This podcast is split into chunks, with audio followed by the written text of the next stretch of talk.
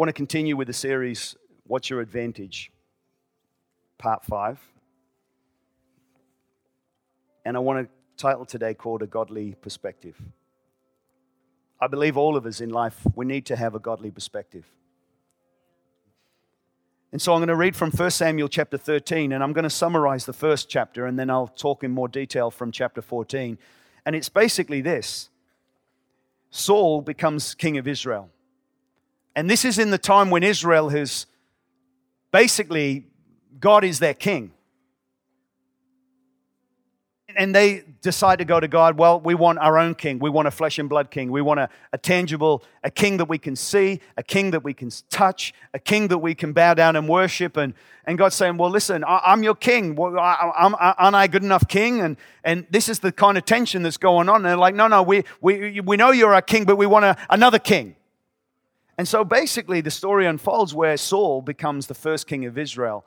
And the Bible decries him as tall and handsome and mighty and strong. And he's everything, I guess, a picture of a king, uh, you know, eh, dignified and majestic. And he was, you know, and he was well respected. So he had the countenance of a king, he had the outward appearance, I guess, that every woman. And I think sometimes in life, to be honest, if we're not careful, is, is we can find ourselves going for the outward and not really paying value to the inward.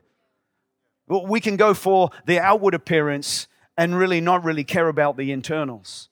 Well, she's got the right chin, she's got the right nose, she's got the right figure, she's got the right posture, she's got the right weight, she's got the right eyes, she's got the right hair. And, and, and, and this is what sometimes the narrative for some of us in the 21st century we can get caught up in. Well, eh, I'm going to change that so they can be happy. I'm going to change that so I can get a job, or I'm going to adjust this because then they will accept me. And, and it can become very unhealthy very quickly if we live our whole lives by just the external. Your advantage in life is simply this a godly perspective. Your advantage in life is simply what is it that no one else is willing to do that you're willing to do? Well, if no one else is going to bring a godly perspective, what happens if you bring a godly perspective? It just may become your advantage. And so we have a scenario going on here where we have a king on the outward, but he's not a king on the inside. You can have someone who's good looking on the outside, but they're completely ugly on the inside. And we know this, and we're close to this, and we've seen this, and we remind ourselves of this time and time again, but we do fall into the temptation of choosing the outward appearance and really ignoring the internal character of someone. You can go a long way if you've got the right looks. But God doesn't want you just to have the wrong looks and a great heart. He wants you to have, He wants you to be good on the outside as well as the inside. But you've got to be careful as who defines what's good on the outside. Who really gets to decide who's beautiful and who's not? And so here we have an incredible story. Saul becomes king at the age of 30. He basically selects 3,000 of the elite soldiers of the army of Israel at that time. So he picks special forces, 3,000 of these military hardcore soldiers. His son takes the lead of basically a thousand of them, and he oversees 2,000. And what happens is his son Jonathan, so Saul's got a son called Jonathan, and Jonathan, again, is a, he's an extraordinary man, and you get to hear a lot of him in the Bible uh, around these particular books of the Bible. And, and, and he's incredible, but he literally takes these, these soldiers and he confronts the enemy. The enemy at this time was the Philistines. And these were a people group that were always warring in conflict with Israel. And so we have this tension going on where you've got one people group hating the other people group. That's not so ancient because we still see that today. And so we have the best of Israel, and then we have this enemy that is being really annoying and really working against God's people. And so, what does Jonathan do? He does something that I believe is hopeful for all of us he takes on a garrison of the enemy and he defeats them. If I can say it this way, it's like a little win in a big war. I think for all of us in this room, we've got to accept that sometimes when we want to move forward in life, that we will get a little win, but you've got to remember it's in a big war. And so, what does he do? He gets a little win in a big war, and the word gets out Jonathan has beat the Philistines. And so basically, it inflames everything. And so it's a little bit like this. It's like, you know, um, there's like a garrison, which is not as big as an army, but it's a garrison. He defeats the small, it's the small win, and, and, and he creates an absolutely monstrous war. In other words, the war was big, but the war just got bigger. And sometimes what we do is, is we, we pick a fight with something, and, and instead of getting better, it gets worse. And we're almost like, well, why did you do that? Why did you say that? It would have been better if you just said nothing and just pull back and don't pick a fight. It's like some people today, they want to pick a fight with human trafficking, the greatest crime on planet today, way past arms, way past drugs. And yet there's people in this generation that want to pick a fight with human trafficking because they believe it's wrong. And it is. But you've got to understand what happened to this small victory it escalated into a horrendous war. And I'm just trying to say today in this story that you can glean for your own life because sometimes you get a small victory and then you don't realize it's actually leading you into a big war. You can make a decision that's actually for your well being, and suddenly it leads you into persecution and opposition. You can make a decision, you know, simply as this I'm just going to go to church, that's where I want to be, and all hell breaks loose in your immediate family and friends. You could be going to school and saying, Hey, I've just made Jesus the Lord of my life. I want to live for God, and go back to school, and suddenly you've gone back to a war. Bullying and persecution, and people writing unkind things about you, and nicknames. And it can be absolutely, I think, one of the greatest war zones on planet Earth today is the school. It's horrendous for children when they're going through school, especially if, if people are picking on you and going against you. But this can work at every avenue of life. So I want you to stay with me on this journey because there's so much for us, I believe, when it comes to our advantage in life. You've got to understand a godly perspective is your advantage. In other words, can you see it the way God sees it? Can you see this horrendous war that's about to mount is actually going to be a greatest opportunity for you to see the faithfulness of God. See, what we do is we position ourselves away from challenges. And what do we find is that God's trying to position us to face the challenges. In a European culture, what do we do? We tend to play passive cards more than we do proactive cards. Anyone who's trying to build a company, you're always finding the frustration of recruiting people that are go getters, not people that are just looking for a good pay packet and do nothing. And so, what I'm trying to say is there's so much wisdom in here because we have a king, we have soldiers, we have a war, we have a small victory, and then what happens is it escalates to the point where the army of the Philistines grows bigger and bigger and bigger to the point, literally, this is what it says. The Philistines respond with building an even bigger army 3,000 chariots, 6,000 horsemen, and thousands and thousands of warriors, as many as the grains of sand on the sea. Someone say, Goodness gracious. That's a big army. And when Israel, when the Israeli army heard about this, they ran away into caves, and some even ran away to other regions. And I want you to understand this that you may get a small victory in life, but what happens is if you see adversity come from it, and you see opposition come from it, if you see resistance come from it, it's gone from now it was a small conversation to now it's actually everybody in the school knows about it. And you may have a, a small thing going on, a small victory. But this is what's going on is that it escalated to the point where the threat become even bigger. And I want you to try and find this in your own life. What is it that you've decided to do that was a small victory, but it actually turned up to everything's working against you? And what we tend to do is, like the men of Israel, is we ran to caves and we run into hiding and we run to other countries. We run away from our problems instead of running at our problems. We run away from the challenges instead of being positioned to face our challenges. And I want you to understand that your advantage in life is having a godly perspective. See, Jonathan had a godly perspective. And we're going to read the next chapter, chapter 14, because he tells you what his perspective is that can help all of us, even in the 21st century, when we face challenges or even to the point of things that become like a monstrous war towards us.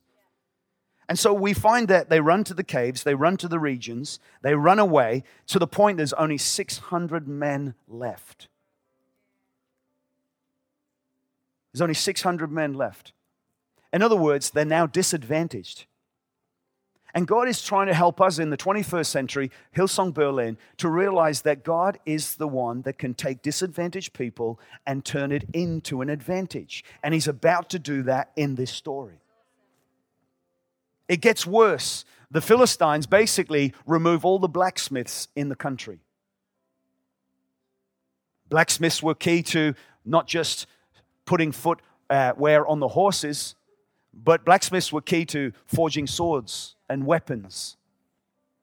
And so if there's no blacksmith, there's no swords. And if there's no blacksmith, there's no arrows and there's no spears.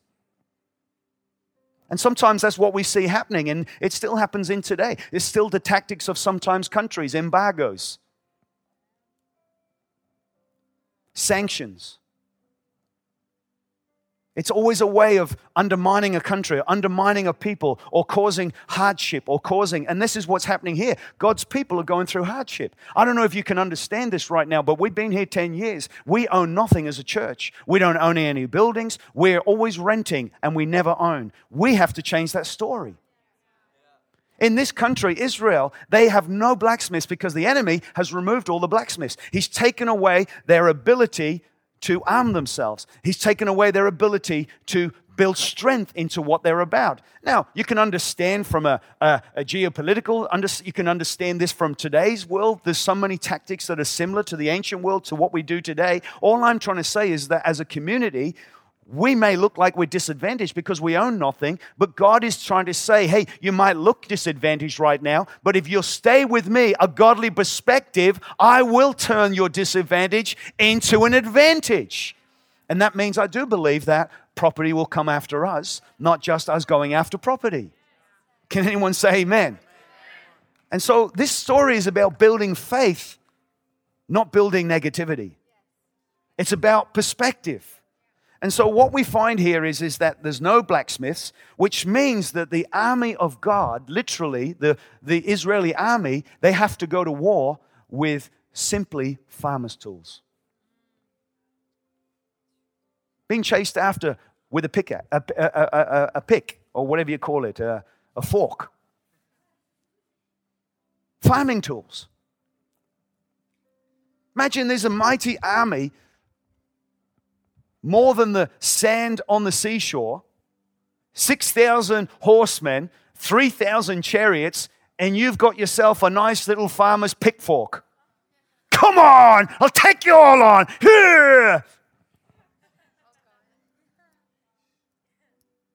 It's not really, I mean, I'm sure they were laughing. look at that idiot with his pickfork. And I think sometimes when you look at the church today in our country and in this city, I'm sure there's people that laugh and go, if you're going to have an advantage in life, you need to have a godly perspective. And I think this is not just for this story, this is for all stories. And so we find them going into this situation. So let's go into chapter 14, Samuel, 1 Samuel 14.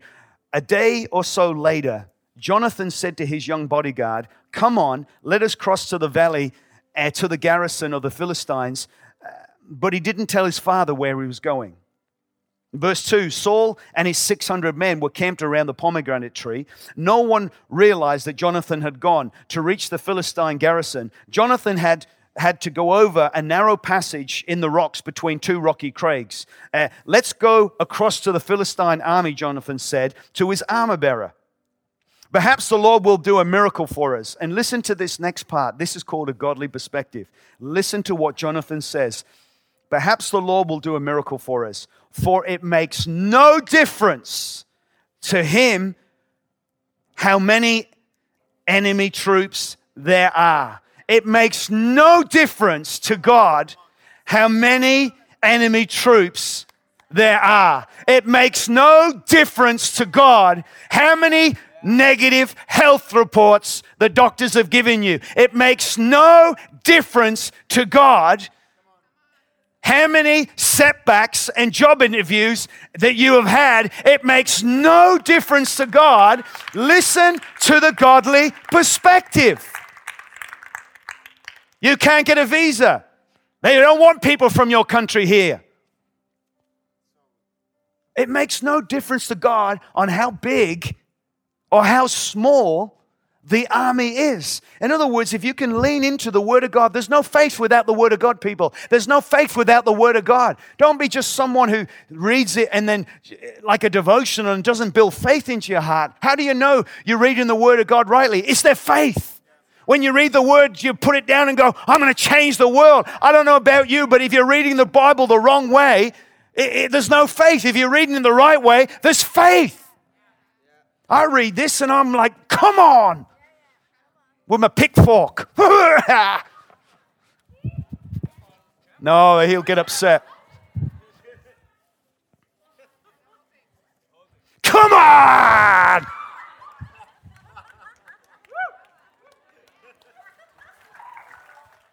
But you've got to build faith into your heart. The Word of God will build faith into your heart. You'll get a godly perspective when you read the word. So if you don't have a godly perspective, I guarantee your head's not in the word. So this is what I'm trying to encourage you with today as we try to bring this to a close. Listen to what it says, for it makes no difference to him. It makes no difference to God how many enemy troops. So the more the number of troops, the Israel people, they were looking at the external. And so they ran to the caves and they ran away from the problem instead of looking at the problem.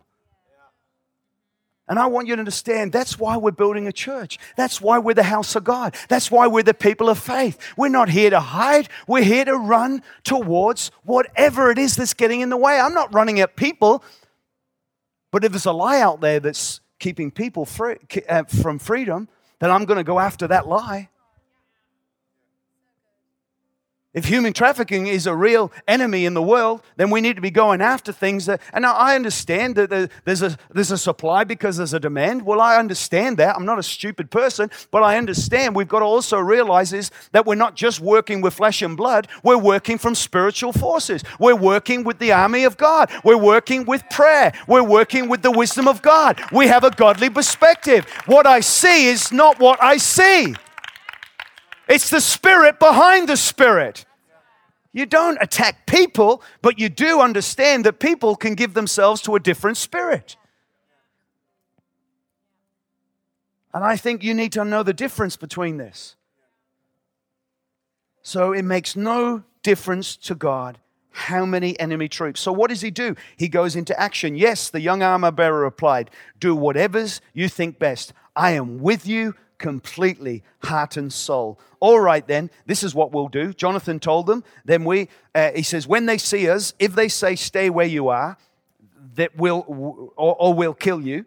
And, and then and then we will stop and wait for them. But if they say, Come up and fight, then we will do just that, for it will be God's signal that will help us to defeat them. When the Philistines,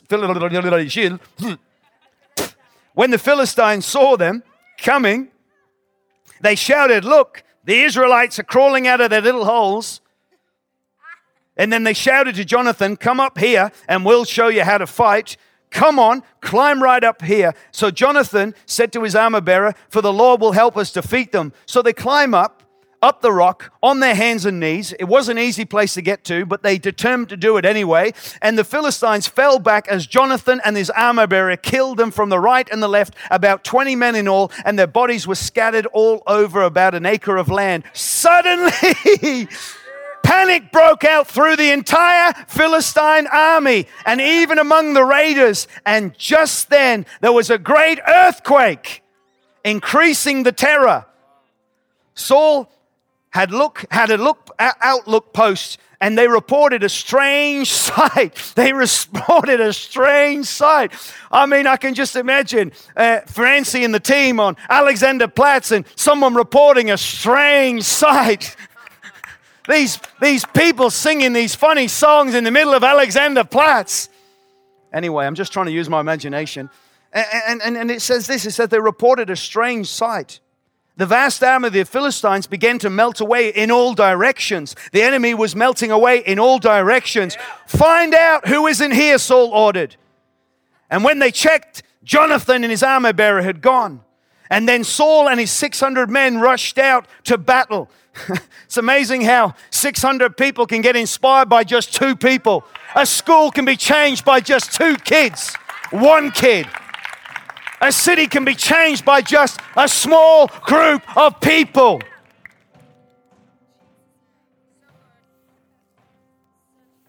So the 600 men with Saul, they ran out and they found the Philistines killing each other. So they weren't even fighting the the Philistines were killing each other. They turned on each other. And that's what the enemy does. He tries to bring confusion to you, but you refuse confusion. Confusion comes back on him. He becomes confused. Why was I even trying to confuse you? I'm confused. That's what God does. He doesn't get you confused. He brings clarity. He brings strength. He brings opportunity. The enemy will bring confusion. But the very thing he uses to confuse you, it turns back on him and he becomes confused. Oh, I picked the wrong one there. Oh, I picked the wrong one. I thought this one was weak, but he's not. He's strong. Oh, I picked this one over here. That's a gossip, but they're not. They've changed their ways. They're not gossiping anymore. They're actually choosing what they speak wisely. Oh, I pick. I'm telling you, if you want to bring confusion to the enemy, just don't let him confuse you. Well, I, I, I, don't know how this bad thing can happen to me. I was just singing in church and I was giving offerings and I was nodding when Mark said yes and I was clapping when Mark said clap and I was being a nice little Christian doing all the nice things the pastor wanted me to do. Why is this bad things happening to me? I'm being a bit stupid, but you understand what I'm trying to say is we think sometimes when challenges come our way, we must have missed it. I must have done something wrong. Well, just because challenge come your way doesn't mean you've been an idiot, doesn't mean you've done anything wrong.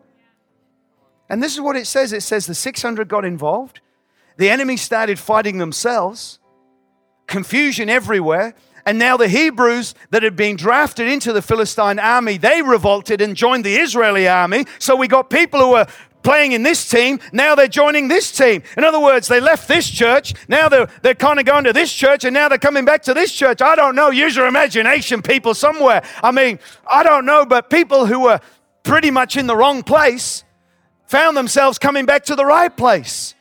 Maybe they were overhearing confusion and feeling bad about the decisions they made, but I'm telling you, everyone makes some crazy decisions in life. We just got to realize hey, you know what? I know where it's better. I'm coming back. I'm coming back. I'm coming home. I'm going to stay because this is my family. This is my tribe. This is where I belong. It's not a Colombian tribe, it's a kingdom tribe. It's not a German tribe, it's a kingdom tribe. And God's kingdom has all the diversity of the kingdoms. The Philistine army revolted and they, they left the, they were drafted. And when it came to their opportunity, they went back to where they rightfully belonged. And I tell you, I love this. It says so 600 joined the two.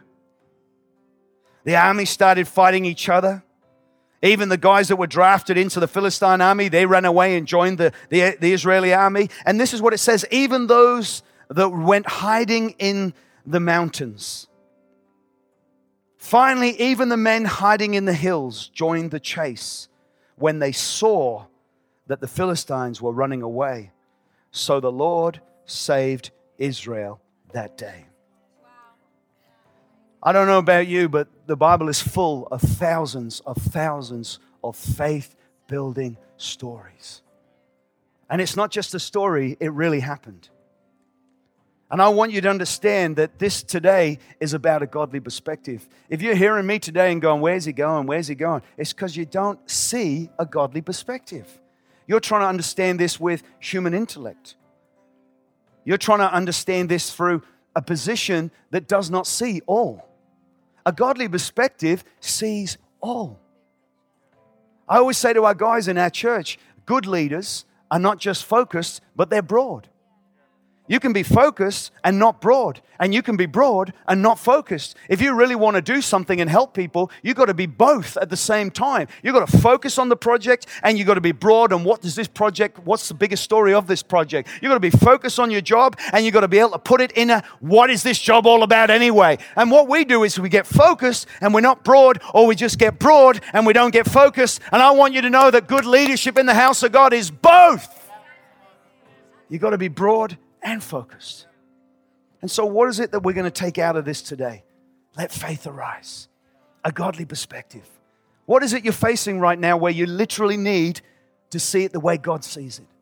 Does God see what you're facing right now is going to take you out? I doubt it. God will see it as an opportunity to grow you, to stretch you, to enlarge you. He's going to take you through it. He's going to take you onwards. He's going to take you upwards. You're not going out, you're going up. You're not going backwards, you're going forwards. Is there any godly perspective in the house of God? I mean, surely God's people have got a godly perspective.